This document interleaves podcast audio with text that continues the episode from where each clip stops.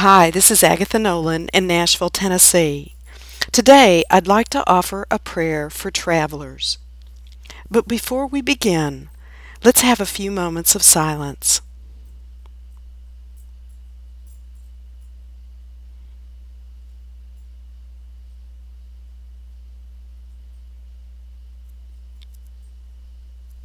A prayer for travelers.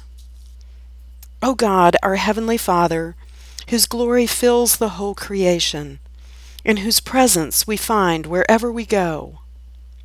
Preserve those who travel, surround them with your loving care, protect them from every danger, and bring them in safety to their journey's end. Through Jesus Christ our Lord. Amen.